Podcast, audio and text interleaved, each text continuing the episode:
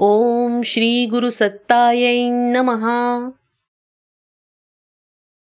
विचार क्रांती अभियान प्रस्तुती। मानसिक समतोल। लेखक युगऋषी पंडित श्रीराम शर्मा आचार्य। प्रकरण आठ उत्तेजनेचे दुष्परिणाम। आदिम जातीमध्ये उत्तेजना ही एक फार मोठी मानसिक दुर्बलता असते. या जातींमध्ये निर्घृण हत्या आणि मारठोकीचे विशेष कारण हीच उत्तेजना असते. मुलगा जर आपल्या पित्याकडून क्रुद्ध आणि उत्तेजित झाला तर एकाच आवेशात वडिलांची हत्या करून टाकतो. हीच स्थिती वडील अथवा अन्य कुटुंबियांची असते. क्रोधावर ते नियंत्रण ठेवू शकत नाहीत. परिणामी ते क्षणिक आवेशामध्ये खून मारठोक भांडणटंटा करत असतात.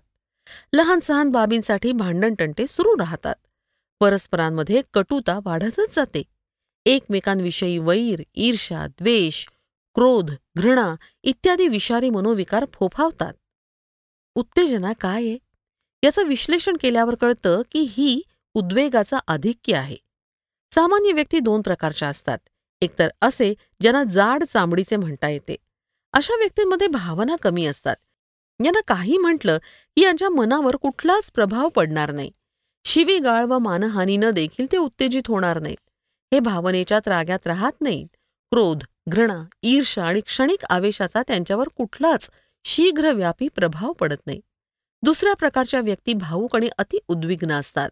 लोण्याप्रमाणे मऊ लाजवंतीच्या रोपट्यासमान संवेदनक्षम आणि भावनेचा आधिक्य यांची दुर्बलता होय.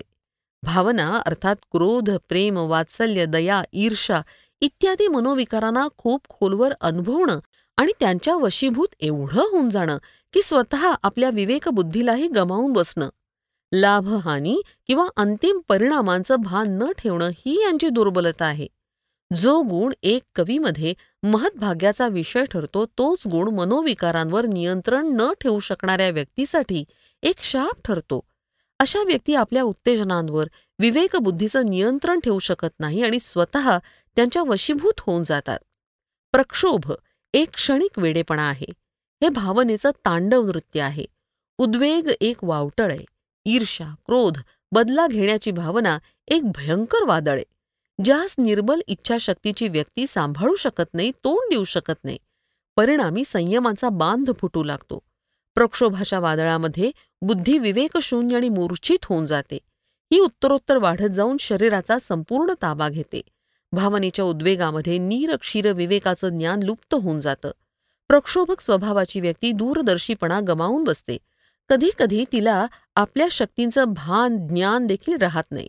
दुबळी व्यक्ती सुद्धा प्रक्षोभाची शिकार बनून बलशाली व्यक्तींशी भांडण टंटा करून बसतो आणि क्षुल्लक गोष्टींनी देखील उग्र होऊन जातो आणि हाणामारीची आफत ओढवून व्यर्थ नुकसान करून घेतो.